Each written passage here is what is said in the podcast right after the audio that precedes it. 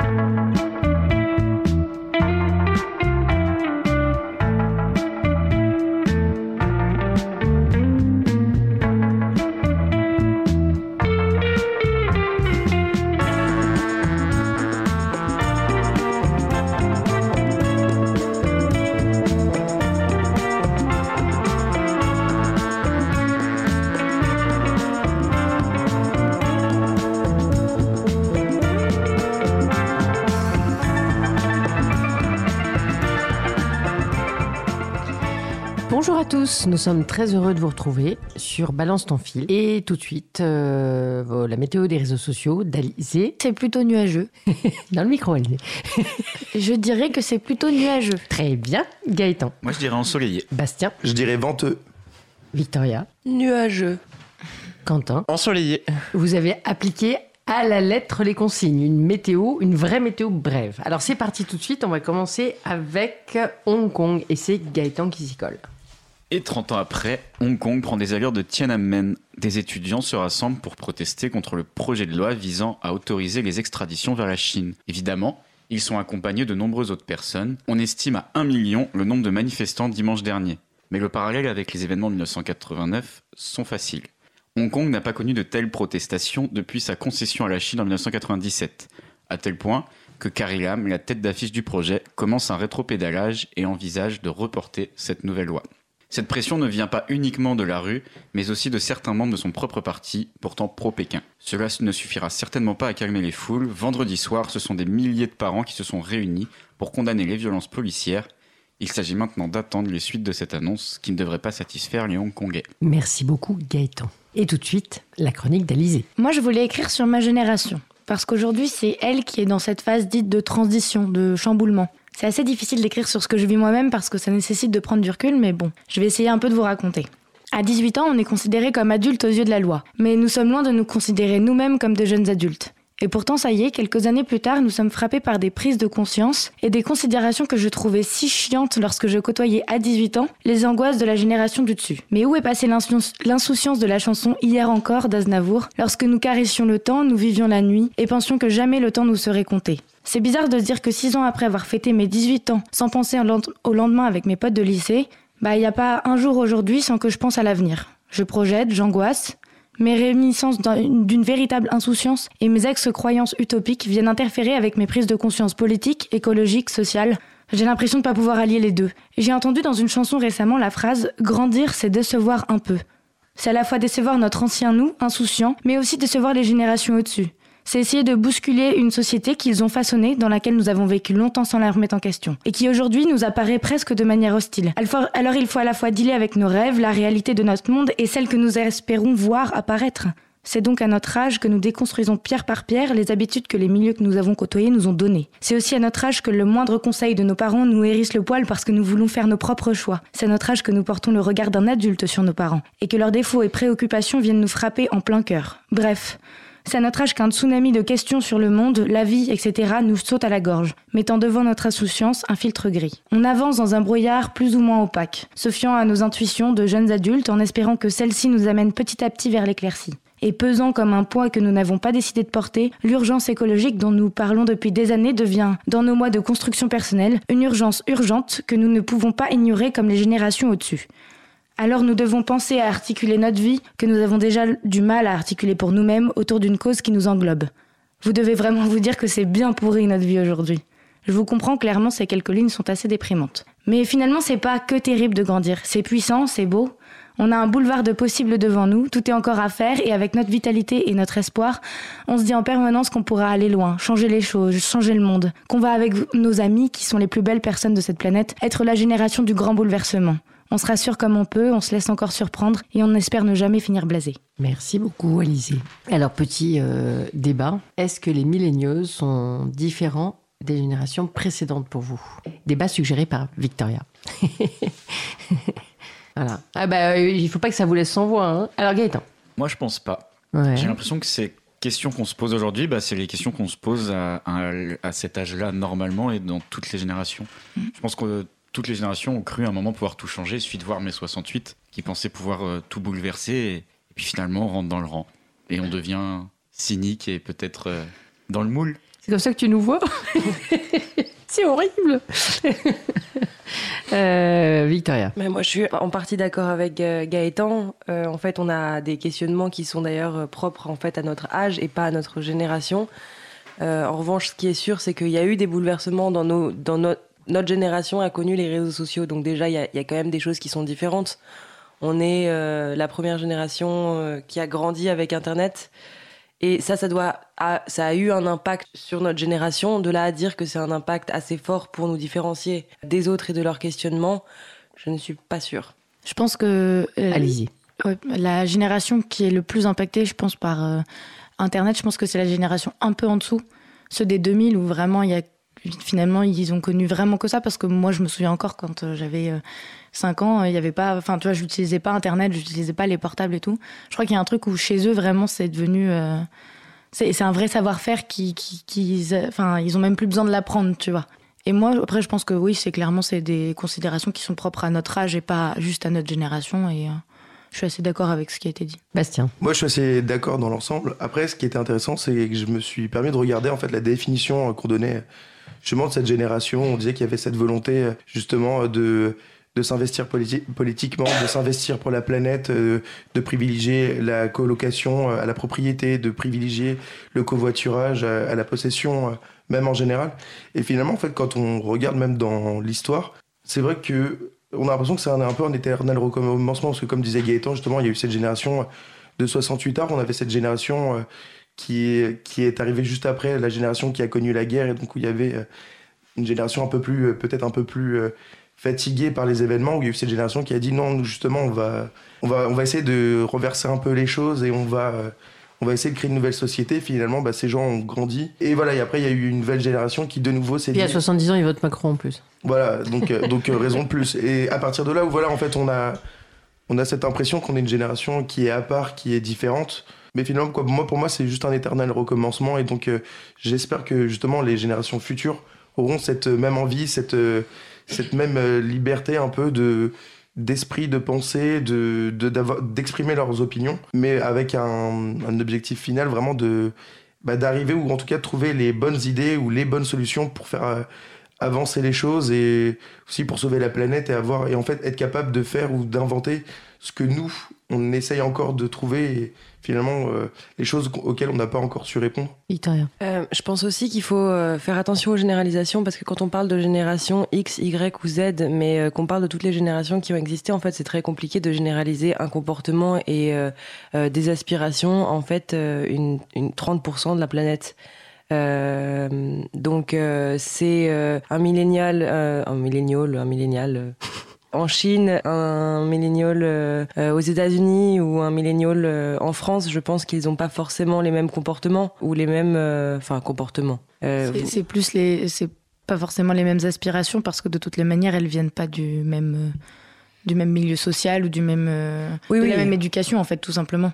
De toute façon, on est assez concentré, parce qu'on bah oui. réfléchit en fonction de notre contexte, euh, effectivement, euh, politique, économique. Donc on pense social. Qu'on est tous les mêmes, mais quand on regarde en fait comment les autres pays se comportent, on se dit bah en fait, je suis pas sûr de, d'utiliser de la même façon les réseaux sociaux. C'est ce qu'on avait vu dans, dans une édition euh, de Balance ton fil, quand euh, euh, Léa était venue et avait parlé de la de, de l'emploi des, des réseaux sociaux. Euh, euh, je sais plus où c'était. C'était au au Népal, hein, je crois. Au Népal, au il Népal, me semble, ouais. Et qu'elle expliquait en fait que euh, la façon dont euh, eux Ils, ils communiquaient sur les réseaux sociaux n'était pas du tout la même que celle que nous, on peut, l'emploi que nous on peut en avoir. Ils prenaient des photos par exemple de leurs amis, des, mais presque des, sel- des selfies qu'ils allaient poster de leurs amis.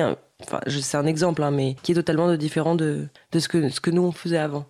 Après, enfin, le, le, je pense que dans les pays, dans les zones géographiques où la survie est déjà en cause, où les gens meurent de, de famine, et cetera. Je pense au Yémen, ils ne sont pas très préoccupés par euh, le réchauffement climatique. Parce qu'en fait, euh, les gens meurent par millions, comme ça a été le cas euh, euh, en Éthiopie, euh, dans des crises précédentes, et cetera. Donc je pense qu'en fonction euh, de, de, ta, de, de ta qualité de vie ou de, presque de, de survie, Euh, tu penses pas la, la même chose. Visiblement, les, dans les pays pauvres, les gens sont beaucoup moins, et c'est compréhensible, sensibles aux problématiques écologiques. Euh, je dirais que les Occidentaux, en revanche, enfin, euh, moi, chez les Occidentaux, euh, j'essaie de réfléchir pendant que vous parlez à, à nos préoccupations, euh, à mes préoccupations en l'occurrence, euh, quand j'avais votre âge. Et en fait, nos préoccupations, c'était pas du tout de se dire euh, euh, notre, euh, notre, euh, les hommes vont disparaître ou, ou il va faire tellement chaud qu'on va pas difficilement survivre. On était dans une crise économique, c'est-à-dire on se disait bah, qu'est-ce qu'on fera quand on n'aura plus de pétrole? Mais on se disait bah, on pourra plus rouler en voiture, euh, il faudra rouler moins longtemps, mais no- notre existence n'était pas en cause. Et pour moi, c'est quand même un changement absolument fondamentale. Alors je dirais que effectivement, les jeunes millennials, c'est-à-dire ceux des années deux mille, sont beaucoup plus là-dedans. La génération euh, Greta, quoi. Euh, Greta Thunberg, dont on en parlait souvent. Et, et je pense. Et du coup, que... ils ne sont pas millennials, hein, je tiens à le préciser. Ils sont, les millennials, ça s'arrête. En... Euh, non, les années deux mille, normalement, c'est, c'est la génération Z et ils sont plus millennials. D'accord. Mais on va, on va prendre en compte aussi la génération Z. C'est-à-dire que pour moi, sur quelques années, il y a quand même un changement. Et on va tous être amenés. C'est-à-dire que, en, en plus, pour le coup, euh, moi, je me sens aussi concernée sur les questions de, de, de réchauffement climatique, et cetera. Parce que je, je prends en compte les générations futures. C'est-à-dire que quand on dit, par exemple, mais finalement, les générations plus anciennes ne sont pas concernées. Bah si, parce que, en fait, euh, c'est, je trouve ça absolument épouvantable de se dire que les personnes euh, qu'on a pu engendrer, en fait, vont mourir ou, ou qu'elles n'auront pas d'enfants parce qu'il fera tellement chaud, euh, euh, ou leurs propres, euh, mes propres petits-enfants, en fait, euh, vont se retrouver euh, sur, sur les routes à, à, à courir. Et, et c'est marrant parce que j'entendais, euh, dans le cadre de mon boulot, en fait, quelqu'un qui représentait l'État et qui disait des choses euh, sur, le, sur l'immigration. Et je me disais, mais est-ce que, est-ce que cette personne se rend compte qu'en fait, euh, on, on est tous des futurs migrants climatiques. On est tous des migrants. C'est-à-dire quand les gens disent les migrants, comme si c'était une sous-catégorie humaine, parce que moi j'ai vraiment l'impression que quand les gens disent les migrants, les migrants, en fait, euh, c'est une sous-catégorie humaine. Euh, et c'est pour ça que moi j'essaie, je dis toujours les personnes migrantes, parce que au moins ça, ça rappelle la qualité euh, humaine. On, on va tous re- se retrouver sur les routes. Et donc euh, le, l'enjeu est pas du tout le même. Entre se dire, on, on disait le slogan des années euh, quatre-vingts ou fin soixante-dix, c'était de se dire, euh, quand on on n'a pas de pétrole, on a des idées. Parce que la France, en fait, on se disait même pas que ça allait être partout pareil. On se disait que bah, si on était norvégien ou euh, des pays euh, d'Émirats Arabes Unis ou américains, on n'aurait pas de problème parce qu'on aurait du, du pétrole. Et si on était français, on n'en aurait pas. Donc, euh, c'est, c'est euh, même même les séries qu'on peut voir ou euh, les films, il y a énormément de films qui sont des films de fin du monde. Les, les films de zombies, les, les films de... Oui, Victoria. Mais du coup, du coup ça fait... non, mais parce que du coup, ça fait partie d'un contexte. Euh, on n'est pas la génération euh, qui euh, se réveille et qui tout d'un coup euh, voit que le monde va mal. Euh, les autres aussi le voient que ça va mal. Enfin, en tout cas, euh, ceux qui ont envie de le voir, le, le, ceux qui croient au réchauffement climatique on s'en, s'en aperçoivent aussi et sont aussi, tout aussi révoltés que nous. Après, nous, on a la, la, c'est, c'est les millennials ont peut-être, euh, les millennials et la génération, les générations suivantes ont peut-être plus euh, un peu ce truc de, de la jeunesse qui est de, de, se, de vouloir faire la révolution, que les personnes plus, les générations précédentes ont plus forcément la même énergie. En revanche, je pense que c'est... Euh... Bah, ça dépend. mais je pense... Je non, pense... mais oui, c'est... c'est... Ouais, vas-y. C'est, enfin, moi, je voulais juste rebondir sur le fait que, effectivement, vous, vous pensiez à ne plus avoir de pétrole, mais ce qui est intéressant dans ce que tu as dit, c'est qu'en fait, nous, finalement, le futur qu'on, qu'on projette, c'est que potentiellement, dans quelques années, en fait, tout ce qu'on essaye, qu'on pourrait construire pour nous-mêmes, et cetera, finalement, ne sert potentiellement à rien, parce que dans quelques années, on ne pourra plus vivre mais sur notre ça, planète. Mais c'est ça, pour moi, c'est un changement qui est... Et donc, c'est, moi, radical, je trouve que quoi. C'est ça le truc de notre génération, qui est différent par rapport aux autres générations, bah ouais. C'est qu'en fait on voit la fin bah et ouais. On voit pas que la fin de notre propre vie, on voit la fin de, d'un monde et d'une extinction de, de, de, de nous-mêmes, on va dire, une extinction et, de l'espèce, et ouais. de l'espèce et du coup bah, c'est vrai qu'il y a un peu un truc où moi je vois beaucoup de, de gens de mon entourage et, et qui en fait à un moment donné ne s'accrochent plus à, ouais. à des rêves de, de profession de, ouais. un rêve de famille, j'en connais de moins en moins qui font des rêves de famille ouais. Et ce truc de très souvent on me pose la question est-ce que je veux des enfants, franchement j'en sais rien mais je pense pas vu l'état du monde et euh, et ça c'est ça c'est un, une vraie chose je pense très forte chez nous c'est bah nous on était complètement avec ces métiers ouais. Tu vois on se disait qu'est-ce que je vais faire comme carrière enfin mmh. C'était hyper important enfin on se la pose aussi cette question mais quand on, même on se voyait vivre pour toujours oui. Bah, si tu veux, non, oui, mais, mais, non, on, mais avait, non. Euh, on pensait, euh, en plus on avait toute cette, euh, cette espèce de, de, de croyance dans la science et dans le progrès, en fait. On, on pensait qu'on irait dans la Lune à titre individuel ou des choses comme ça. On était vraiment dans ce... Dans ce on, on irait à l'école en, en objet volant ou des choses comme ça. Bon, alors ça, les Google Car, euh, alors Google Car ou... Euh, Euh... Amazon Car ou Microsoft Car. Ouais, ça fait mal. Les biocars, euh, les c'est bon cars. Bon, euh, mais on avait ces, ces espèces de car, trucs qui nous, qui nous, il y avait ces espèces de trucs qui nous, euh, qui nous divertissaient. Alors que là, effectivement, euh, quand on a des enfants, on, on a envie qu'ils, qu'ils vivent mieux que nous. Et pas qu'ils vivent moins bien, voire qu'ils survivent. Moi, d'imaginer mes enfants, mes petits-enfants, mes arrière-petits-enfants euh, crapahutés dans la boue, euh, comme dans euh, euh, The Walking Dead. Je ne sais pas si vous connaissez cette série. Cette série, elle est extraordinaire, mais c'est une série qui est très emblématique de la fin du monde, parce qu'on peut remplacer les zombies par autre chose. Et, et en fait, euh, euh, Victor me dit d'aller plus vite, alors du coup, je...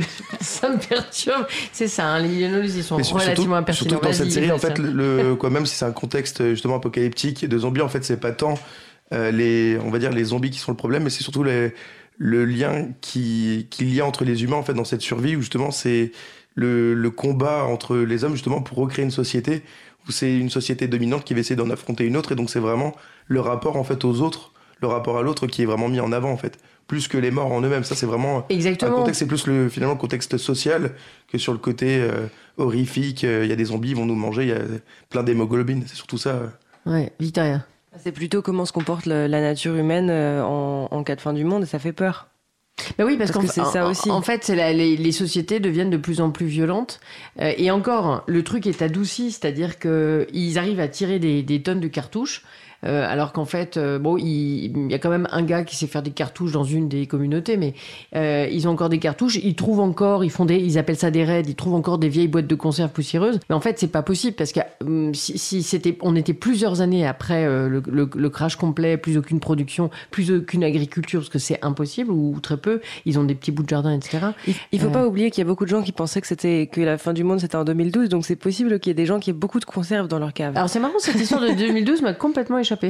Ah bon ? Vous en avez entendu bah, parler ? Le film, bah, oui, bah, deux mille douze. Bah, deux mille douze. Tout un film. Bah ouais, alors euh, c'est là que je suis pas de la même génération. Ah, c'est ah, ouais, non, mais j'ai jamais vu ça sur mes réseaux ni rien. Ah, mais on le suivait de partout. Le ouais. vingt et un tu décembre deux mille douze, on allait tous mais mourir. Mais tout le monde, il y a des gens qui ont acheté des bunkers. Ouais. Ah non mais, pour, ça, y a, y a, non, mais y a, c'est y a, drôle y a, parce que j'ai jamais entendu parler. Il y a énormément de gens qui ont acheté des bunkers justement ouais. pour pouvoir se et qui se sont mis dedans euh, la, la veille du, du vingt et un décembre. C'est, c'est, c'est drôle parce qu'en fait j'ai vu un sujet là-dessus sur mes réseaux il y a pas longtemps. Je me suis dit mais qu'est-ce que c'est que ce truc de débile. Mais pourtant ça avait fait la une de l'actualité en deux mille douze. Bah oui mais je devais être dans un tunnel. Mais non mais c'était la fin c'était la fin de l'humanité annoncée par les Mayas. Ouais. Qu'est-ce que et je d'ailleurs ceci dit moi je, je dois vous dire que j'ai vu un post sur Instagram qui m'a fait ouais. qui m'a fait sourire du coup parce que qui explique que en fait, En fait, euh, certes, la fin du monde, c'était pas officiellement en deux mille douze, mais que depuis deux mille douze, en fait, est-ce qu'il y a eu une année qui a été euh, normale ?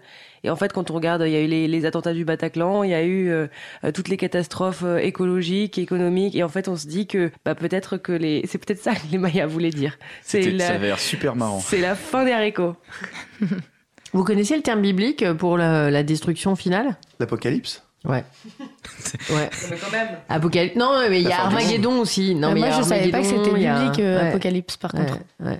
J'avoue qu'on en apprend euh, sur ouais. Balance ton fil. Voilà. Donc il y a des communautés religieuses qui pensent qu'on est euh, on est là-dedans en fait. C'est-à-dire que pour eux, c'est quelque chose qui est, qui est annoncé, en fait. C'est l'écroulement final. Et donc, et donc ça, ça participe aussi d'une espèce de truc, on lâche l'affaire, quoi. Parce que de toute façon, c'était annoncé. Euh, et donc, euh, voilà, on s'en sortira dans l'au-delà, mais pas, mais pas sur Terre. Pour revenir rapidement sur les millennials et sur la, le questionnement qu'on peut avoir sur, euh, sur l'existence de cette génération, moi, j'ai entendu des, des chercheurs qui expliquaient qu'en fait, c'était une, euh, le terme de millennials avait été créé, en fait, pour changer les mentalités des entreprises. Et non pour, en fait, parce qu'on était vraiment comme ça, c'est-à-dire impertinent, euh, un désir d'avoir plus d'hiérarchie, euh, le besoin de s'habiller n'importe comment euh, en allant au boulot et de d'avoir des balles rebondissantes pour s'asseoir dessus euh, en même temps qu'on travaille. En fait, c'est, c'est apparemment... Enfin, il y a, y a des chercheurs qui expliquent que euh, ça a été, on a fait de cette idée, en fait, un, comme si c'était une vérité... Un produit marketing. Un, en fait. produit, un produit marketing. Et en fait, le terme de millennial vient du marketing. Ah bon ? Oui. Et donc euh, c'est euh, et potentiellement euh, et quand on voit que des, des compagnies comme euh, je voyais un article de Goldman, on se bat avec le pour le micro avec, euh, avec Bastien. Il, il, Bastien qui prend une tête de spécialiste et d'expert. Non mais par exemple quand on voit que Goldman Sachs explique que euh, maintenant ils vont euh, euh, le, le dress code va, va un petit peu changer et que ça sera maintenant les gens auront le droit de ne plus venir en costume euh, mais qu'ils auront le droit de porter je sais plus plus de cravate ou ouais. euh, pas de basket. Bon bah c'est c'est le début d'un truc qui change quoi. Goldman ils ont l'impression de faire un gros truc, c'est pas énorme, mais, ouais. mais c'est ce, qui, ce qu'on voit avec les startups et tout ça. Ouais. C'est surtout quand on, on va juste citer du coup deux autres banques euh, comme H S B C ou Banque Populaire, oh non. Le Crédit Agricole. Catastrophe, Quentin, t'as, t'as cité les pires. Du coup, je ne sais plus ce que je voulais dire, mais oui, non, par rapport à ce que disait ouais. euh, Victoria, oui, quoi, c'est vrai quand ils ont surtout vu euh, ce que j'avais, j'ai, j'ai lu. Ce dont elle parlait, en fait, c'est surtout quand ils ont vu l'impact euh, quoi, du nombre de gens que euh, ce terme millénial en fait touchait, c'est là qu'ils ont vu que ça avait un, un potentiel euh, financier et marketing assez important. Et je voulais juste revenir sur un truc qu'on a dit tout à l'heure, euh, parce qu'on comparait justement un peu les millénials des différents pays, mais il ne faut pas oublier que c'est un terme occidental oui. qui a été créé par des occidentaux pour en fait décrire la jeunesse occidentale. Donc en fait, finalement, la comparaison avec les autres pays qui ont des problématiques euh, plus urgentes et différentes. En fait, la comparaison, elle n'est même pas possible parce que ce terme euh, n'est pas fait pour eux. Mmh. Donc, euh, donc, finalement, c'est là où ça crée un... un... Oui, il y a même des pays, en fait, où on passe directement en fait, de, de l'enfance bah, à vous... l'âge d'homme. Et donc, il n'y a pas ça, cet état intermédiaire. Quand on voit que certains pays déclarent qu'à onze ans, on est déjà adulte, euh, voilà, il n'y a, ouais. y a même pas ce passage, en fait, exactement. À l'adolescence, c'est enfant-adulte. Comme, comme finalement, euh, à l'époque de la, de la romancienne. Le romantique, pardon. Ceci dit, moi, j'ai, j'ai lu un article. La romancienne, c'est bien. J'ai lu un article il y a quelques temps qui expliquait que avant l'adolescence, c'était de, je sais plus, de onze à un truc du style de onze à dix-sept ans ou de onze à dix-huit ans, et que maintenant notre génération, c'était plutôt euh, de euh, huit à vingt-cinq ans. Donc c'est peut-être, euh, ça, c'est peut-être quand même. Ouais, mais puis même, ouais, euh, tu voulais dire, Alice. Moi, je trouve ça bizarre de, de comparer. Euh... je sais pas, les dix-huit vingt-cinq ans à des adolescents, parce que je trouve que c'est... Enfin, l'adolescence, c'est aussi la période de, pub... de puberté, et cetera. Je trouve que... Ça... Enfin, les questionnements sont pas du tout les mêmes. Quand on est adolescent, on a plus des... des... Nos, nos... En fait, c'est marrant, parce qu'en écrivant, je me suis dit, mais en fait, quand on est ado, on pense beaucoup plus à nous-mêmes et à la façon dont on se transforme et la façon dont les autres nous perçoivent. Et quand on grandit et quand on devient jeune adulte, j'ai l'impression qu'on s'ouvre plus, et c'est, que... c'est pour ça qu'on a des prises de, con... de conscience plus sur le... ce qui nous entoure et sur ce qui va être oui. plutôt notre vie, plutôt que sur nous-mêmes. Même si évidemment on en a toujours sur, un, sur nous-mêmes aussi, mais, mais on en a aussi vachement sur qu'est-ce que je peux faire pour, les, pour, pour le monde autour de moi, pour ce qui m'entoure. Et du coup, il y a, y a quelque chose où... On peut pas nous comp- enfin, je trouve que c'est pas les mêmes, du tout les mêmes questionnements. Mais justement, c'est moi, c'est, c'est très juste ce que tu dis. Mais moi, ce qui m'étonne justement chez les, chez les tout jeunes, euh, la, la génération Greta entre guillemets, mmh. c'est que justement. C'est, c'est, euh, c'est assez inédit, mais ils sortent complètement du le regard des autres, euh, mon corps qui change, et cetera pour, pour être, alors ils l'ont certainement aussi, mais euh, pour être sur une problématique qui est une problématique euh, complètement globale.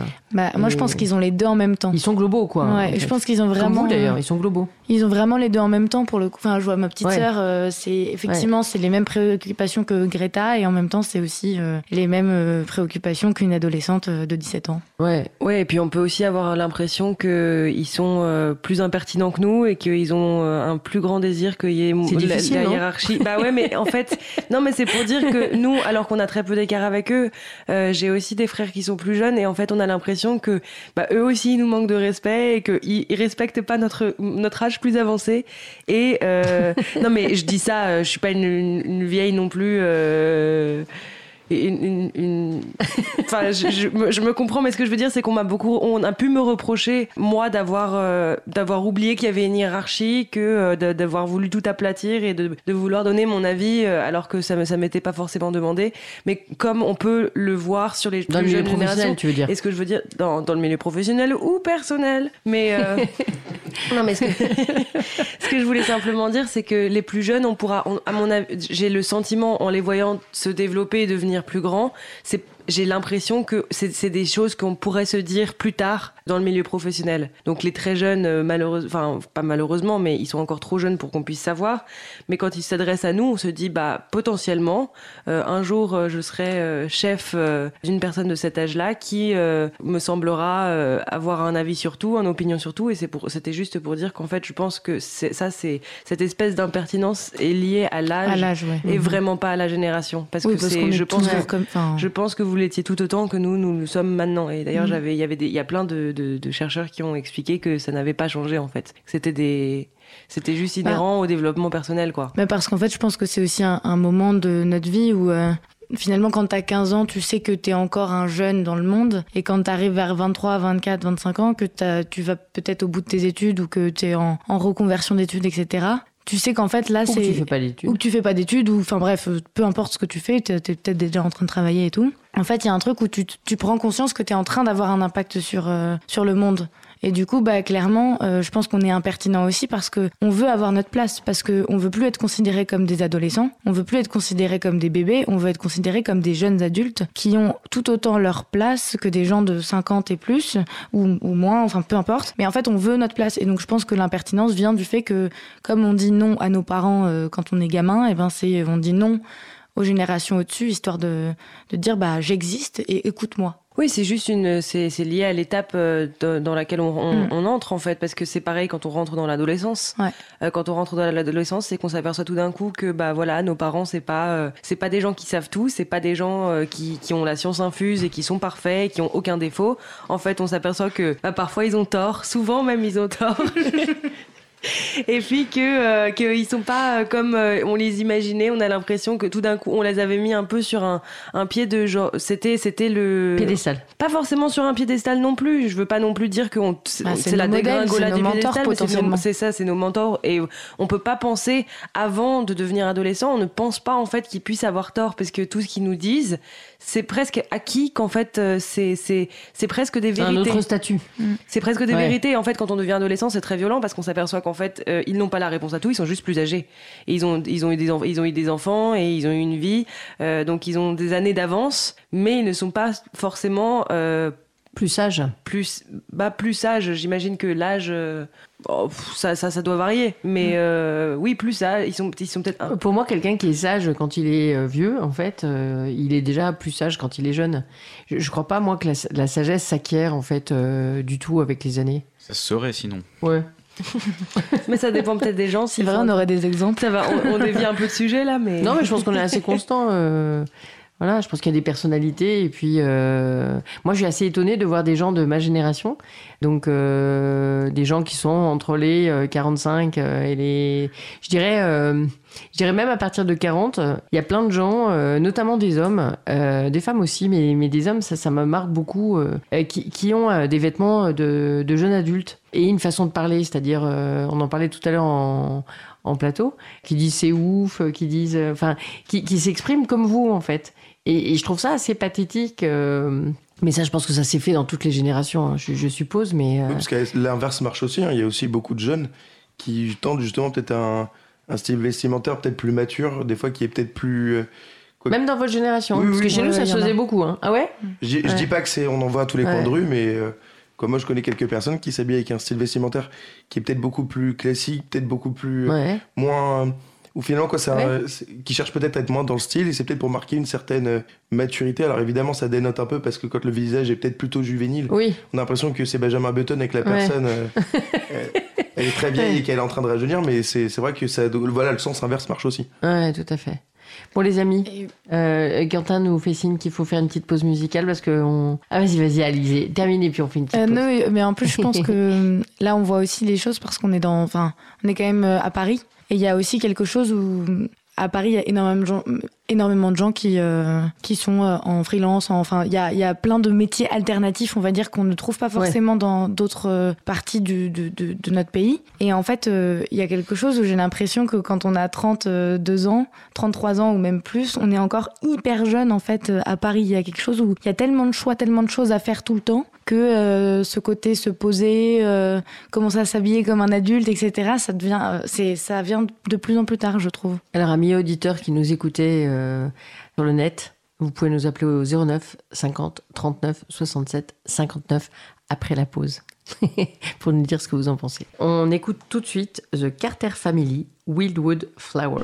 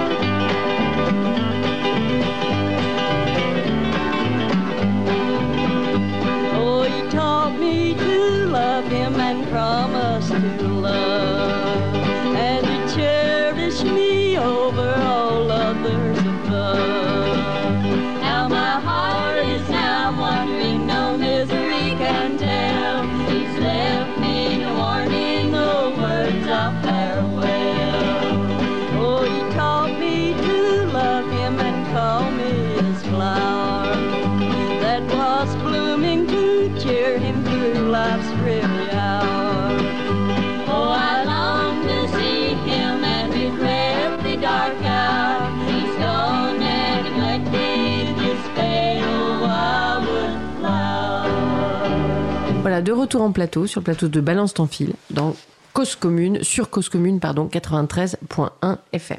Alors, on va tout de suite aller sur une de nos thématiques préférées, planète des femmes. Voilà, et c'est Bastien qui commence. Alors là, je sens, il s'affole, il regarde dans ses papiers. Et euh, tu vas nous parler du Japon. Tout à fait, tout à fait. Je vous, je vous ai préparé un petit dossier autour du Japon concernant la place des femmes au Japon.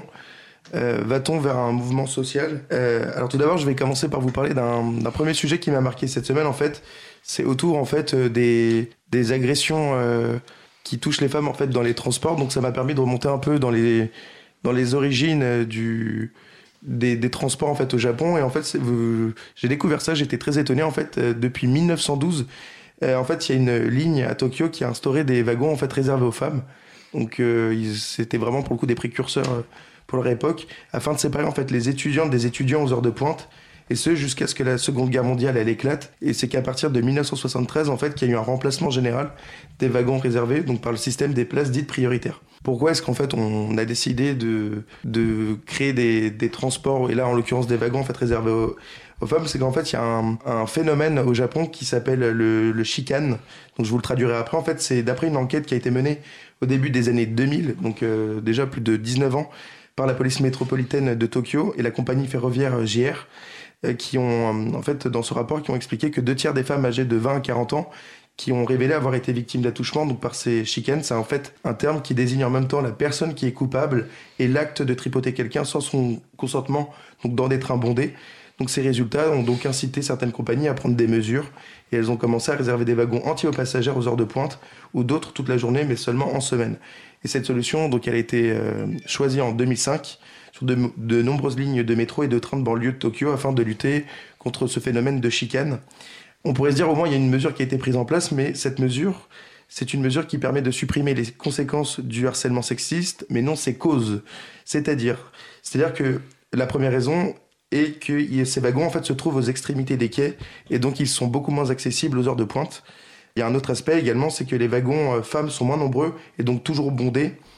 Et donc parfois, à la limite de pouvoir euh, y respirer convenablement, comme l'ont expliqué en fait euh, bah, les personnes qui utilisent ces wagons. Et donc les comportements, ils sont donc beaucoup plus violents et beaucoup plus agressifs que dans les wagons mixtes, ce qui est donc paradoxal. Euh, suite à ça, donc le problème majeur, c'est que ces mesures, elles ne règlent en rien sur le fond le problème des violences et du harcèlement dans les transports en commun. C'est encore et toujours aux femmes de se protéger des hommes, de changer leurs habitudes, d'emprunter un wagon différent. Or, ce qui est nécessaire, c'est une meilleure éducation et une meilleure sensibilisation des hommes et des jeunes garçons. Et c'est une mesure qu'on a pu voir dans d'autres pays ? Effectivement. Euh, par exemple, au Brésil, euh, en deux mille six, au Mexique, comme le Japon, le Mexique s'est mis très tôt à introduire des transports cent pour cent féminins dès les années deux mille. Il y a également ce qu'on appelle les pink taxis, donc les taxis roses, qui sont conduits le plus souvent par des femmes équipées de boutons d'alarme. Également en Indonésie, en Égypte, où euh, ce harcèlement sexuel en fait est considéré comme la onzième plaie d'Égypte euh, par la presse. Et donc euh, les transports, en fait, euh, ils ont mis en place des transports euh, réservés exclusivement aux femmes en fait dès deux mille sept. On peut aussi parler de la Thaïlande, de, de l'Inde et de l'Iran en deux mille six. Euh, donc suite à ça, en fait, suite à ces transports, ça m'a permis d'avoir, de faire le lien avec l'actualité, avec euh, cette semaine un article qui parle en fait d'une application qui a été mise en place pour dénoncer les satires, donc ces fameux chicanes. Donc avec trente et un millions d'habitants, en fait, Tokyo est l'une des villes les plus peuplées au monde, et donc dans les rames de métro qui sont blindées, les cas de harcèlement et d'agression sexuelle donc se multiplient. Alors ce qui était, ce qu'un sociologue a révélé, c'est que le profil des harceleurs est celui de tout le monde, donc c'est-à-dire que ça concerne des hommes qui ont fait des études, qui sont mariés entre trente et quarante ans, qui portent des cols blancs, donc des gens, euh, comme on dit, propres sur eux, et donc qui n'ont pas du tout la tête, euh, on va dire, du satire euh, qu'on pourrait, qu'on pourrait s'imaginer. S'il y avait une tête de satire, ça serait plus simple. C'est sûr. Mais là, c'est-à-dire qu'avec ouais, le, le, côté, ouais. le côté propre sur lui, ouais. on pourrait, on les voit pas venir. On, voilà, c'est ça. On dit que c'est quelqu'un de respectable, alors qu'en fait, pas du tout. Euh, donc cette nouvelle arme anti-frotteur, c'est une application qui est développée par la police. C'est grâce à une unique touche, les victimes peuvent alerter le reste de la rame si elles sont importunées. Alors il y avait une dans la dans la vidéo en fait qui qui suivait l'article, on voyait euh, la femme l'utilisait. Alors évidemment, euh, ça ça déclenche en fait un message d'alerte où en fait le téléphone se met à hurler attention. Euh, Je me fais agresser, je me fais agresser. Alors le, le problème, c'est que comme généralement il peut y avoir aussi beaucoup de bruit vu que c'est assez blindé, euh, on ne l'entend pas forcément. Donc voilà, donc c'est un peu le, le double tranchant. Voilà, il y a quelque chose qui a été mis en place, mais est-ce vraiment efficace ? Ça, euh, bon, il n'y a pas encore eu de concrètement de résultats euh, qui ont été publiés, donc affaire à suivre. Et donc ça me permet de vraiment d'étendre en fait euh, sur la. Euh, en préparant ces sujets, en fait, ça m'a vraiment permis en fait d'étendre la condition en fait des femmes à travers le pays et Drôle, quoi, drôle, non, pas vraiment, mais en tout cas euh, étrange. Ça m'a permis en fait de tomber sur un autre article qui parle justement de la de la position en fait des femmes euh, dans le monde du travail, avec cette obligation euh, étrange euh, qu'elles ont en fait de devoir porter des talons hauts. Donc au Japon, les entreprises ont le droit d'imposer des chaussures à talons hauts aux femmes, car même si les règlements internes des entreprises et administrations ne forcent pas explicitement les femmes à porter des escarpins, la pression des responsables hiérarchiques est omniprésente. C'est une pression donc qui a été donc pointée par le hashtag Q two, K U T O O, qui a été soutenue par des milliers de Japonaises qui ont souhaité s'insurger contre cette mesure discriminatoire. Donc Q two, c'est un, en fait un jeu de mots, donc ça, ça allie le mot kutsu, K U T S U, qui veut dire chaussure, et kutsu, K U T S U U, qui veut dire douleur. Et il fait écho en fait au mot dièse MeToo, euh, qui avait ah. provoqué un véritable tsunami sur les réseaux sociaux, mais qui n'avait pas trouvé, euh, quoi qu'il n'avait trouvé en tout cas qu'un écho modéré au Japon. Donc le mouvement Q two en fait est né du ras-le-bol des Japonaises, qui sont soumises à ce dictat implicite de féminité qui consiste à toujours porter des talons au travail, donc un style de chaussure qui peut être extrêmement pénible et douloureux à supporter, sans compter le mal de dos qu'il peut provoquer à la longue. Le mouvement est, euh, social a également fait écho en fait au Parlement japonais euh, de ce cinq juin. En pleine séance, donc la députée Kanako Otsuji, elle a interpellé le ministre du Travail Takumi Nemoto afin de lui préciser que cette loi caduque soulevait également des problèmes liés à la santé et à la sécurité des employés. Le ministre, lui, n'a pas sourcillé devant les accusations de la députée, prétextant que le port des talons était issu de coutumes sociales et qu'il pouvait être professionnellement nécessaire. Face aux réponses courtes et évasives du politicien, Kanako Otsuji n'a eu d'autre choix que de s'adresser directement à la vice-ministre, à la vice-ministre, pardon, Emiko Tagai, plus qu'à même de répondre à ce sujet. Celle-ci a reconnu l'incohérence d'une telle obligation, et la, la députée a conclu cet échange houleux en rappelant au ministre du Travail que la loi en vigueur constitue un harcèlement pour toutes les travailleuses japonaises. Le mot dièse, donc couteau, fait donc mouche au Japon, qui a été retweeté plus de trente mille fois. Plusieurs, même, plusieurs femmes pardon, ont même posté sur les réseaux sociaux des photos de leurs pieds traumatisés et blessés après une journée de travail dans des chaussures inconfortables. Donc c'est des photos, des photos euh, absolument épouvantables. On voit l'état des pieds, c'est, ils sont ensanglantés, ils sont abîmés, quoi. C'est, c'est vraiment une horreur. C'est... C'est, pour le coup, c'est des images qui sont assez dures à, à regarder. La campagne lancée sur les réseaux sociaux en février deux mille neuf, elle a débouché sur une pétition qui a recueilli près de trente mille signatures, donc quasiment autant que le nombre de retweets. Et, qui, et donc ce rapport, cette campagne, en fait, elle vient d'être remise au ministère de la Santé et du Travail. Euh, un constat qui a cependant laissé le ministre du Travail euh, complètement insensible, puisque lui était hostile à une loi favorable aux femmes, et il a même suggéré que la pression imposée aux collaboratrices pour porter des escarpins à talons ne pouvait être assimilée à du harcèlement qu'à partir du moment où elle est nécessaire dans le cadre professionnel et conforme aux normes acceptées. Il ajoute néanmoins que tous les employés doivent se sentir bien. Les critères devraient être les suivants. Est-ce nécessaire pour le travail? Est-ce raisonnable? Est-ce conforme aux normes sociales? Il précise toutefois qu'obliger une femme à porter des talons alors qu'elle est blessée peut être considéré comme du harcèlement, mais seulement dans ce cas-là. Les Japonaises espèrent donc que leur démarche connaîtra le même succès qu'en Ontario et en Colombie-Britannique. En effet, en deux mille dix-sept, ces provinces du Canada ont interdit aux entreprises de forcer leurs employés à porter des talons hauts, qualifiant cette pratique de dangereuse et discriminatoire. Très intéressant. Je ne savais pas du tout que ça ait pu être imposé comme ça dans certains pays comme au Canada ou, ou au Japon. Parce qu'en France, il me semble pas que ce soit le, il me semble pas que ce soit le cas. Ça vous dit quelque chose euh, des, des mesures d'imposition de, de talons en France? Non. Non. C'est en plutôt France, la pression non. sociale. C'est qui une fait pression ça, sociale, je pense. Ouais. Ouais. Selon ouais. les. Selon est-ce, les... est-ce que vous, quand vous allez à vos entretiens euh, de boulot ou par exemple pour euh, décrocher une formation, et cetera, est-ce que ça peut vous, Victoria, là je vais m'adresser qu'à Victoria et, et Alizée pour le coup. Est-ce que ça bah... peut vous arriver de vous dire tiens, je, je, je vais mettre des talons? Ou est-ce que c'est pour vous c'est complètement indifférent la hauteur de la de la chaussure dans dans des situations euh, professionnelles? Moi, c'est compliqué parce que je fais quand même un milieu. Enfin, je suis dans un milieu où finalement euh, le style vestimentaire, euh, c'est pas forcément ce qui compte, sauf si à un moment donné, euh, euh, pour un, parce que je, je rappelle que je suis comédienne et du coup, euh, si effectivement pour un casting, ça peut arriver de de devoir avoir un dress code euh, mm-hmm. pour le personnage entre guillemets, mais c'est un peu différent si c'est pour le ouais, personnage. Ouais, c'est ça, c'est, c'est ouais. différent et euh, et après, moi, je suis pas du genre à, à suivre complètement le truc. Si on me dit de mettre des talons, euh, si j'en ai pas, je vais pas les mettre. En plus, j'ai mal aux pieds, donc. Euh... Ouais. Bah, en fait, le problème, c'est que beaucoup de chaussures qui sont un peu plus élégantes euh, sont, sont des chaussures à talons, parce qu'en fait, pour les femmes, il n'y a pas énormément de chaussures qui sont élégantes et qui sont à plates. Plat. Ouais. Et mmh. en fait, on, du coup, on se retrouve souvent à devoir porter des talons, pas parce que c'est la seule option, mais parce que c'est la seule option dans notre placard, en fait, d'être élégante.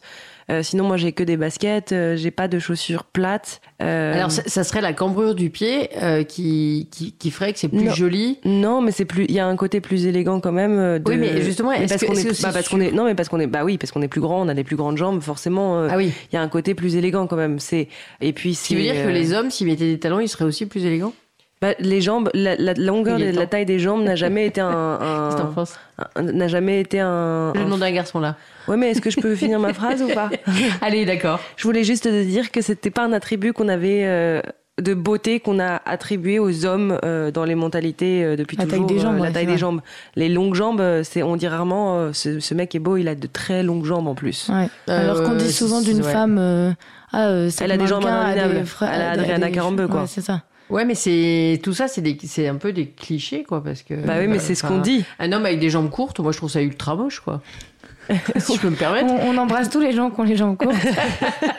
Et pourtant, historiquement, ça arrivait que, enfin, les hommes mettaient des talons. Quand on voit le tableau le plus connu de Louis quatorze, qui met bien en avant ses jambes et ses gros talons rouges. Bravo, je t'attendais là. Alors, bah oui.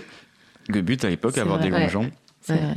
Après, ouais. ça dépend les talons parce que les grands, grands talons, ça ne, ça ne, ça ne met pas forcément la silhouette en valeur si celle-ci est déjà euh, euh, pas forcément dans les critères de, de beauté lambda, on va dire. Et, euh, et les petits talons affinent la silhouette. Après, pour les hommes, je pense que même le, le port des talons là, dont tu parlais pour le quatorze, je pense que c'est aussi une question de taille parce que je pense par exemple à Nicolas, à Nicolas Sarkozy avec ses talonnettes. Voilà, il y a ce côté, quoi. C'est pas, je pense pas que ce soit pour mettre ses jambes en valeur, mais c'est juste parce qu'il est pas très grand et que c'est pour aussi. Euh... Oui, sauf que les talonnettes, si tu veux, si je peux me permettre ce détail technique, c'est à l'intérieur de la chaussure, donc on les voit pas. Non, hein, en fait, à l'extérieur. La... Bah non. Il oh, y a quand même certaines chaussures non. quand on voit que la, se... la semelle. Non, euh... les, les talonnettes, c'est. Ah oui. Je pense oui. que c'est vraiment des, des, des, des prothèses internes à la chaussure. Il n'a pas des talons de huit centimètres. Non, mais il y, y, y, y a certaines paires de chaussures, on voit au niveau du talon, il y a quand même une certaine épaisseur. Où ça fait chaussures à talons pour les hommes. Ah oui, c'est vrai. J'ai déjà vu ça chez certains ouais. hommes, on dirait vraiment ouais. qu'ils ont des chaussures à talons. Ouais. Et c'est des, généralement, c'est des hommes justement qui sont pas très grands qui portent ouais. ça. Et donc je pense que même pour l'époque euh, des rois, justement, il y avait ce côté, euh, c'était pour euh, parce que justement il y a un côté roi, il y a un côté, il euh, euh, y a un côté, euh, comment dire, monarchique, il y a un côté. Euh, assez, euh, assez important. Donc le fait d'être grand, c'est aussi pour symboliser sa grandeur et sa valeur euh, aux yeux du monde, aux yeux de la France. Je pense que voilà, il y a aussi un côté symbolique. Moi, moi ce qui me gêne toujours, c'est quand euh, euh, euh, les choses paraissent imposées. Je me souviens de cette émission, c'était une émission sur, euh, sur Canal, pour le coup, où euh, c'était toujours des, des très jeunes journalistes, de très jolies filles, avec des talents de huit.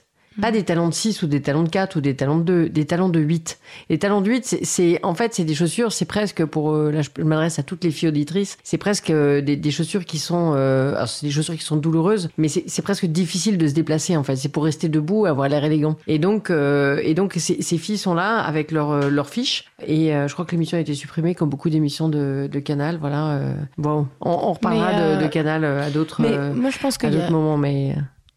Il y a quand même de moins en moins une pression sur les talons parce que déjà je trouve que la mode a vachement évolué et la basket devient le nouveau must à avoir pour, pour toutes les femmes et les hommes. Mmh. J'ai l'impression que c'est... Une évolution des critères de enfin, beauté, de, ouais. d'esthétique. Et il y a vraiment ouais. un truc où euh, si t'as des belles baskets maintenant, tu ouais. peux être hyper élégant euh, parce que t'as des belles baskets. Et du coup, c'est, c'est, ça. c'est plutôt ouais. cool parce que y a, moi je trouve qu'il y a quand même moins de pression pour les talons enfin, que, que avant. Ben, en fait, ça dépend vraiment des milieux parce que si on, mais c'est, mais ça vaut pour les hommes aussi, hein. C'est-à-dire que des, euh, je vais pas citer d'autres noms de banques, hein, mais euh, des, pourtant ça me. Surtout pas des, des banques d'évasion fiscale comme Quentin qui. Bah elles en font, elles en font, elles en font un peu toutes, non ? De toutes euh, les façons, plus ou moins. Je pense euh, que certaines ont été com- complètement stigmatisées pour ça. Hein. Certaines, voilà. cer- certaines ont été complètement stigmatisées. Dans certains pays proches de nous euh, et pas forcément euh, membres de l'Union européenne. Certaines euh... filles d'ailleurs. Certaines filles. Bref. Bref, ce que je voulais dire, c'est que dans certains milieux, c'est encore absolument. Euh... nécessaire de porter des chaussures qui sont des cha- qui tu peux pas porter de basket dans dans beaucoup de banques d'investissement ou de mmh. euh, dans ce genre de milieu là c'est absolument mais juste euh, impensable euh, pareil euh, pareil notamment je pense à, à l'Assemblée nationale. Il me semble pas qu'on puisse porter des baskets à l'Assemblée nationale, c'est juste dans l'hémicycle. Ouais, je pense pas dans l'hémicycle. Je pense que c'est c'est pas interdit par la loi. En revanche, t'as la je garantie crois que c'est interdit que par je... le règlement intérieur. Ah bah ça je ne le savais mmh. pas ah. Mais en revanche, ce que je veux dire, c'est que même si c'est pas par la loi, euh, c'est-à-dire que si tu mets des baskets, je pense que tu as la garantie que tout le monde va te serrer la main et regarder tes chaussures. Et euh, tu sais, il hein, y a une espèce de côté humiliant euh, et, et c'est encore dans beaucoup de milieux, je pense qu'il faut encore porter... Enfin, il faut, quand je dis il faut, c'est... On a la pression encore énorme de devoir porter des talons. Oui, euh, c'est vrai. Et d'ailleurs, il me semble, il faudrait faire un droit de suite là-dessus, je peux vérifier, mais je crois qu'au Festival de Cannes, il est interdit de monter les marches euh, si les femmes n'ont pas de talons. Bah ça, c'est... Et tu vérifieras parce que c'est très mais intéressant. Mais il y en a qui l'ont ouais. fait pieds nus.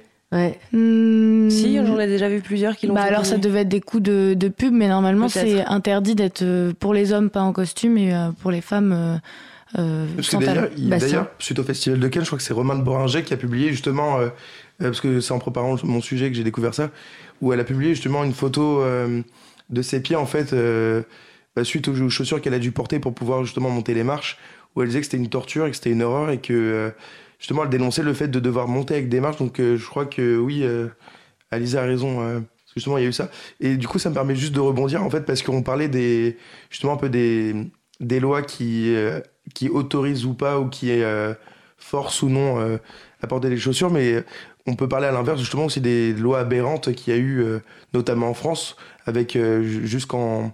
Là, j'ai le, sous les yeux jusqu'au six février deux mille treize où les femmes étaient, n'avaient pas le droit de porter des jeans, elles n'avaient pas le droit de se travestir. De porter de pantalons même tout court. Oui, mais là, c'était quoi ? C'était surtout des jeans. Où mais... ça ? En France ?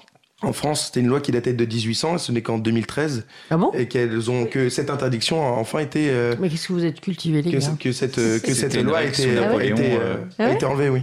Putain.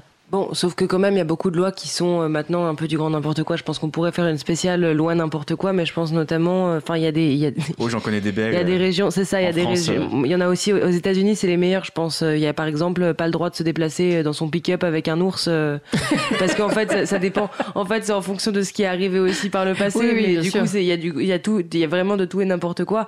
Et en fait, c'est une règle qui a été, enfin, c'est une loi qui était, euh, qui à une époque euh, a eu un, une utilité. Une, une utilité, parce que voilà, les femmes n'avaient vraiment pas le droit de porter de pantalon.